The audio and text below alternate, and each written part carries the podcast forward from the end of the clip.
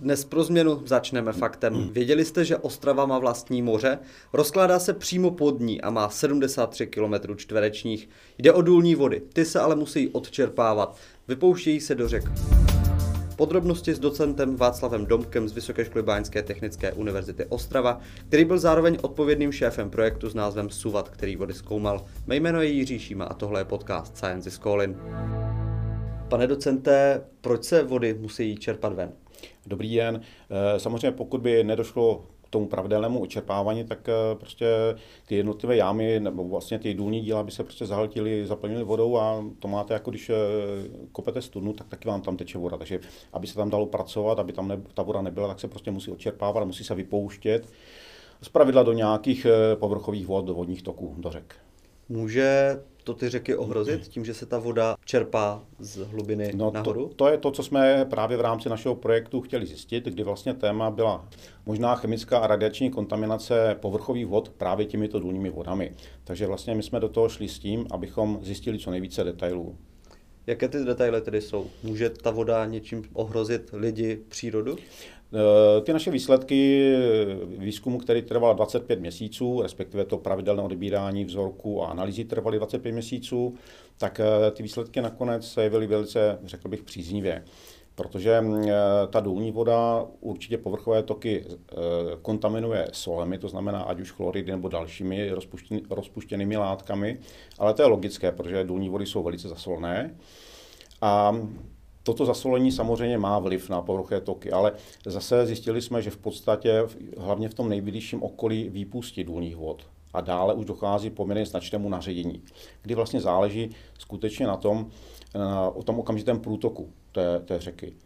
Takže zasolení e, anorganickými solemi ano, případě sledovaných kovů tam docházelo pouze v případě mm, eh, vodní jámy nebo výpustí vodní jámy Jeremenko ke zvýšeným obsahům eh, stroncia a bária, ale zase jenom v tom nejbližším okolí.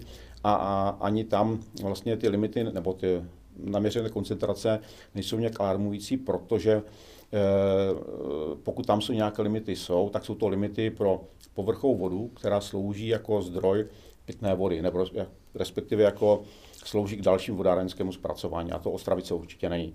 V případě ostatních látek, ať to byla mm, eh, radiační kontaminace, vlastně sledování přirozených radiozotopů, které v uhlí jsou, a nebo uh, sledování organických látek, toto, toto ovlivnění povrchových vod ne, se neprokázalo.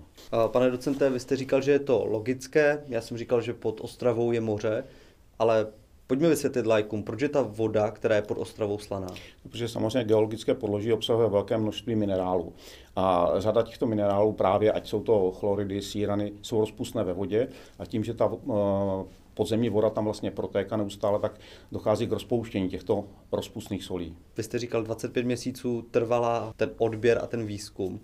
Kdo všechno na tom spolupracoval? Eh, tak, eh, jednalo se o projekt, který byl financován z evropských zdrojů, to znamená konkrétně z programu Interreg VA Česká republika Polsko. Na české straně na tom eh, pracovala Vysoká škola Báňská, Technická univerzita Ostrava, konkrétně naše Centrum nanotechnologií. A na polské straně to je náš dlouholetý partner, Główny institut Gornictva, neboli hlavní báňský institut z Katovic, kdy vlastně se řeší, ta problematika je obdobná na naší straně hranice, tak i na polské straně hranice.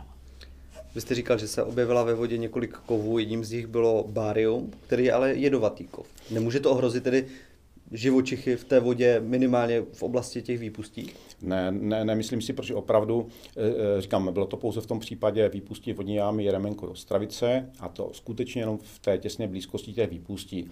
A ty koncentrace e, sice překračovaly, jak jsem říkal, i limit, ale to je limit takzvané nejvyšší environmentální kvality, a ten ale platí jenom tehdy, když ta povrchová voda slouží dále k vodárenským účelům, tedy například jako zdroj pitné vody.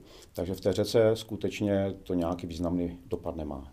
A co se týká chloridů, které se v dolní vodě taky objevily, ty překročily limity. Může tady toto nějak řeku ohrozit? E, ty jsou samozřejmě, eh, nebo tam ten limit byl násobně překračován na, u všech toků a vlastně ať už na naší nebo na polské straně hranice.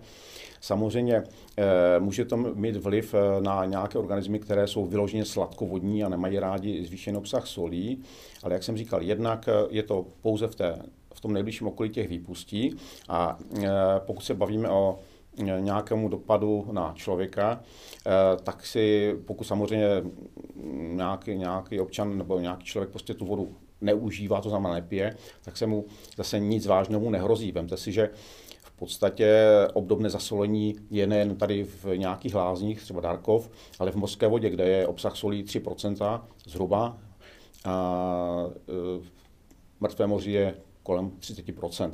Takže samozřejmě mm, je to, není to možná komfortní, ale prostě nějakým způsobem to neohrožuje ty osoby, které tam jsou. Jedna z těch výpustí, o kterých se bavíme, je u řeky Ostravice. Kdo někdy jel po cyklostezce podél Ostravice, tak ji viděl u mostu, je tam ta výpust. A v zimě, když kolem ní člověk jede, tak z té vody se kouří. Proč ona je teplá? No, protože samozřejmě v podzemí, v podzemí ta teplota, vlastně čím jste hlouběji, tak se zvyšuje. A samozřejmě ta voda není ochlazována okolním prostředím tak jako povrchová voda, takže e, samozřejmě, když se očerpává, tak e, ta ta voda je prostě teplejší než okolí. Proto eh, tuhle tu hodnotu, nebo respektive tento parametr teploty jsme měřili taky, ale zase evidentně prostě ta teplota se v tom okolí zvyšuje. Ale eh, tak, jak jsem říkal, eh, pokud ten tok je dostatečně, má dostatečně velký průtok, tak tyhle ty parametry se velice rychle snižují. Možná mě napadá, a v Ostravě se to řeší už spoustu let, ostatně řeší to celé lidstvo. Kdykoliv se objeví nějaký jev, který se děje, tak se objeví i snaha ho nějakým způsobem využít. Mohli bychom tuhle vodu nějakým způsobem využívat? Eh, nedokážu říct, eh, samozřejmě, jak jsem říkal, nebo jak jsem uvedl, eh, určitě se využívá v lázních nebo v nějakých těch lázeňských procedurách, kdy právě se používá ten zvýšený obsah solí k nějakým léčebným zákrokům, ne, ale procedurám. Otázka dalšího využívání mm, nedokážu, nedokážu to nějakým způsobem definovat. Kdybychom si řekli laickou radu, koupat se v řece Ostravici nebo nekoupat? Mm, já si myslím, že koupání zase nejsem, nejsem eh, přímo toxikolog, ale určitě z hlediska toxikologických parametrů ten obsah těch látek, které jsme zjistili, nemůže být, by nemělo být pro člověka prostě nějakým způsobem limitující.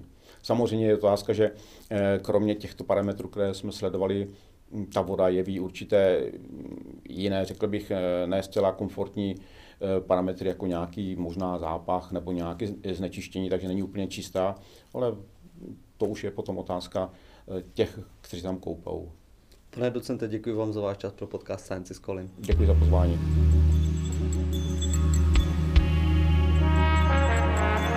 Pokud se vám tyto podcasty líbí, nezapomeňte dát odebírat na všech podcastových aplikacích, na kterých běžně posloucháte podcasty. Budeme také rádi, pokud nám necháte hodnocení.